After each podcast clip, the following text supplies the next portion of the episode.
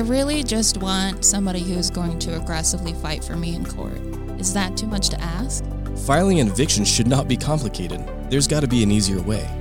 Nothing frustrates me more than having to wait for my attorney to call me back. I need them now. What I really need from my law firm is someone who can provide my staff training so we actually can stay out of trouble. When you have property management problems, we have your solutions. This is the Zona Law Group podcast with the experienced attorneys from Zona Law. All right, welcome back to the Zona Law podcast. I am here again with Matt Koglmeier, one of the attorneys with Zona Law. Thanks for having me. All right. We left off last week talking about coronavirus, and it seems like that's all we talk about anymore in the past couple weeks. Is that right? That's about all we talk about. And I have clients that say, gee, I would, would like to have a different question than coronavirus, but that seems to be the main topic these days. All right. So, of course, we're here today. Um, and the question is today's March 25th. Like our same thing that we said last week, everything is changing day to day, minute to minute. So, I guess what's the question from yesterday? What's the most recent change that we have? Most recent change is our executive order that was issued by Governor Doug Ducey yesterday regarding the processing of evictions and, and what this we is can what I, can't do. This is what I'm hearing where everyone's saying evictions are frozen or stayed or there's a moratorium. Really, that's a misconception. Evictions are not stayed. Landlords are still free in most cases to file evictions. The difference now is the question is whether they can execute on the writ once the judgment is obtained. So, if I may, the first process is to get the case into court, have a judge hear it. The judge would issue a judgment. That judgment has a writ date, which is typically five days after the judgment date. But according to the executive order by Governor Ducey, those writs will be basically stayed in certain cases for up to 120 days.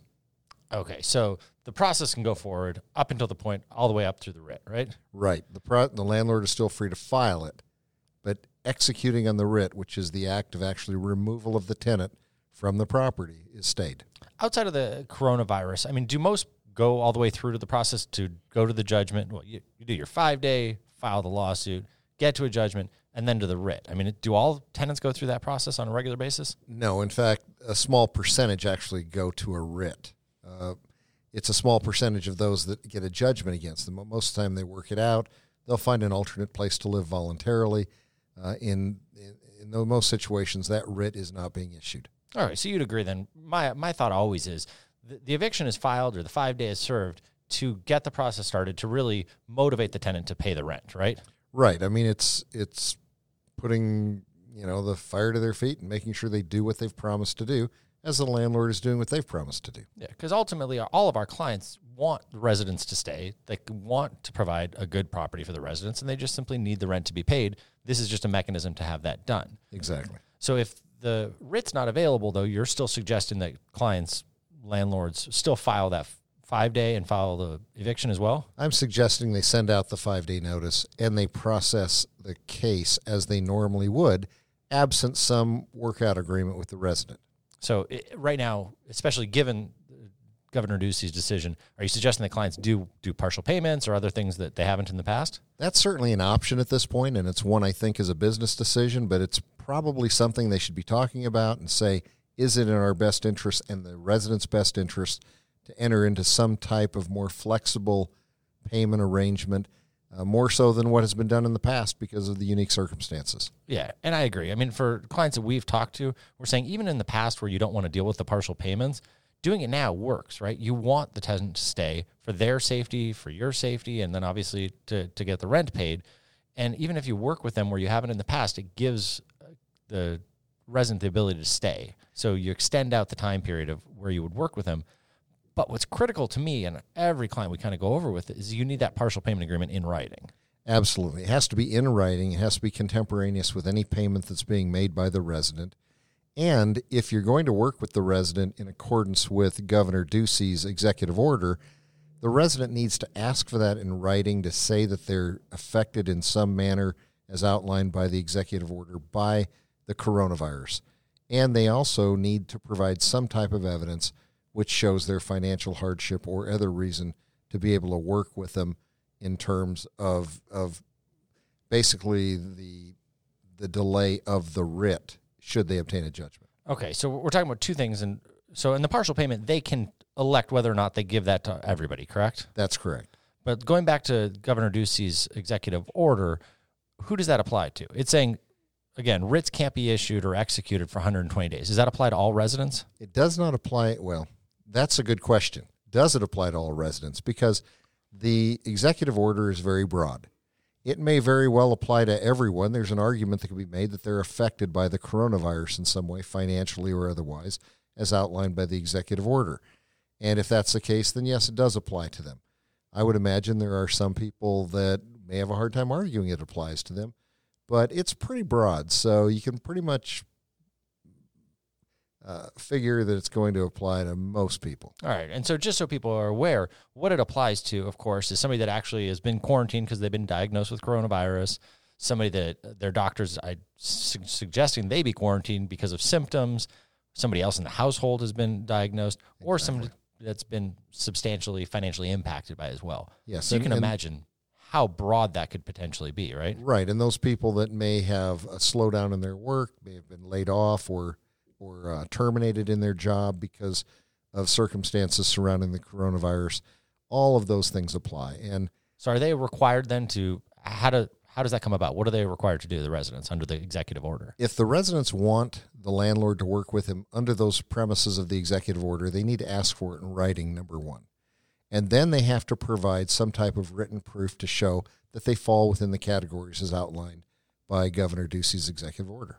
Okay, so then you, if a landlord has a tenant that hasn't paid the rent, they serve them the five day, they file the eviction, and then the tenant comes forth with documentation showing, hey, I've been negatively affected by coronavirus. Theoretically, the writ's not supposed to issue, correct? That's correct. The constables, the sheriffs, have been directed by this order not to execute on the writs. Is there any timeline in the executive order as to when that actually has to be given to the landlord? There is no guidance on that. We'd certainly like to have some more guidance and find out exactly what needs to be done and what timing, but the order does not provide for that at this point. So you could see then it's very possible that a landlord, not knowing that this is going on for a resident, could serve the five day, could file the eviction, could get a judgment, and then the constable shows up to do the writ, and right then and there, the tenant shows papers saying that they've been quarantined or they're showing symptoms. What's going to happen? I can imagine that while they're supposed to show some type of documentary evidence, some type something in writing for the landlord, I can imagine if a tenant just says it to a constable and says, "I'm a victim. I'm I've been affected by the coronavirus," it's probably going to stop, and that's probably all that's going to need to be done. But the landlord at that point could then ask for that doc- document, correct? The landlord could ask for it, and under certain circumstances, the landlord could still go back to the judge and say, Judge, this doesn't fit the executive order. We would like to have the writ executed. Yeah, that's a great idea. So, there, are there any evictions that the executive order allows to continue and allows you to actually obtain the writ of restitution? Well, certainly, if, if there's what's called an immediate, someone has done a material or ir- irreparable breach, they've committed some other breach under the lease, like material falsification of their lease. Those type of evictions are excluded under the executive order. And health and safety, any non-compliances? Exactly. What about uh, non-renewals? non-renewals if uh, i would i would imagine because the order is so broad that if you choose to non-renew someone and they show that they are somehow affected by the coronavirus you could get the judgment but you're not going to get the writ Yeah, and, and that's how I read it as well. It's really the only exceptions are basically the writ is not going to be executed on any eviction, in my opinion, unless it's an immediate or unless it's a non-compliance, because it falls under the different subsection in, in the act. Um, now, going back, I think there's a lot been a lot of talk in news recently about forbearance agreements with the multifamily operators actually going to Freddie and Fannie and themselves pushing out mortgage payments. So how does how does that apply here? Or how does that affect what landlords can do? if the landlord has obtained a forbearance agreement from uh, Fannie Mae or Freddie Mac, um, I would think, and obviously this is going to have you're going to have to look at the forbearance agreement and what they can and cannot do and how specific that is. The landlord may be prohibited from proceeding against a tenant in an eviction action for non-payment of rent because they're getting the benefit of that forbearance agreement and under the federal mandates uh, I think they may very well be precluded from evicting that resident. Yeah, and that's how I read it as well. We don't have enough information yet, But I think the issue is it says you're not allowed to do evictions, but Freddie and Fannie haven't made it clear of whether that's evictions across the board or just people that are affected by COVID, or you can go to a judgment, but you can't get the writ. But if you know that you work for a company that's open to the idea of doing forbearance and they are doing that, you better sure that you know that on property because you don't want to go through that process if that's going to somehow affect the owner and the forbearance and the rights that they have under their mortgage because that could be a, a, big mistake from a property owner. Absolutely. Manager. You're, you're spot on. There needs to be a lot of information obtained. Those documents need to be reviewed. You need to get a good legal opinion as to whether you can or cannot go forward with those evictions. And in balance, is it worth doing a forbearance agreement? It may very well be a good idea, but you don't know until you look at all of the details and then look at the expectations and talk to the people. Yeah, and I think that's critical for me right now as, as I'm advising clients across the board is we are, like we said last week, in an unprecedented time. I mean, I've never seen anything like this before, and hopefully we'll never see anything like it again. I think for managers, everything has to be on the table in terms of what they're willing to do to legally that they can do. Like I strongly push that they should work with the residents as much as possible. If a resident doesn't pay on the first, you know, serve your five days, you always would, but try and communicate with the resident. Try to get the resident to come in to do a partial payment agreement. Work out whatever you can so they can stay in that property. If that doesn't work though, you're going to have to go towards to doing the eviction to filing it because that's the motivation to me always is the resident doesn't want a judgment on their credit. Even if they are going to, you're not going to be able to do the writ because of COVID. If you go to the judgment, you have that leverage to talk to them and say, look, we can avoid the judgment if you move out. Or if you get a judgment, we can always vacate it so we can work with them as well. But you really want to be in communication as much as possible with your residents because nobody wants to be going through this. You're right. Communication is key. I believe that most landlords are going to want to work with residents who are acting in good faith. And we are also going to have those residents who are attempting to take advantage of the situation. They can pay but won't.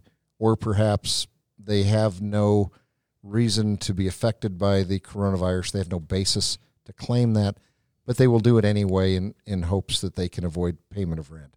That's going to happen, unfortunately, in, in all of these circumstances. People take advantage of the of the situation. But uh, if they stay in communication, if they show the landlord that they're acting in good faith, that they give them the appropriate documentation necessary, uh, landlords are going to be willing to work with those people. However, those people that do not communicate, even if they're having difficulties, the landlord has no way of knowing that. So they're going to proceed forward with the eviction action and perhaps at some point ask for a writ to be issued. And you know that's not going to be good for the resident, nor is it going to be good for the landlord. Yeah. And along those lines, I've seen clients already discuss like waiving late fees, not charging them for that time, as long as the resident comes with the rent itself. And that's where the communication is key so that the resident knows and the manager knows really where they're going. Um, but they really do have to start the process and follow it through. I think the narrative that I'm hearing in the news of evictions are stopped, that residents are not going to pay the rent, is not where we should be going with this. It is the belief that residents that don't want judgments of their credit, that are good residents that do want to pay their rent, that should. They may just need help working with their managers. Right. But again, like you mentioned, there's a couple people that probably will abuse the system, and we're going to have to work through those. Well, I've had clients call me already and say that they've had has residents that call asking if they can just waive their rent for April and May, and just forget about it. And the executive order specifically says none of the obligations are waived or forgiven, basically. They're just kind of deferred. And, you know, I think a lot of people are going to think that, oh, now I can't be evicted for any reason. I'm, I'm safe not paying my rent, so I won't do it. So it can be misunderstood, but people need to realize they're still obligated to perform under the terms of their lease. This may give those honest renters a short reprieve, which is needed during this time. We're all in a very strange situation. As you mentioned, it's nothing we've ever faced before. Yeah, and, and, as we can say, we'll follow this up probably in the next week or two as things are changing again, and really see how it's playing out on property. Um, there will be abuses, but we're really hoping if managers are working with their residents, filing the cases where they need to, serving the notice, doing the partial payment, that it'll work out all right for managers, and we'll get through this together. As fast as things are moving, we might be back tomorrow. and again, we'll see you on the next Zona Law podcast. And I'm Mark Zinman again, Matt, with Matt Koglmeier.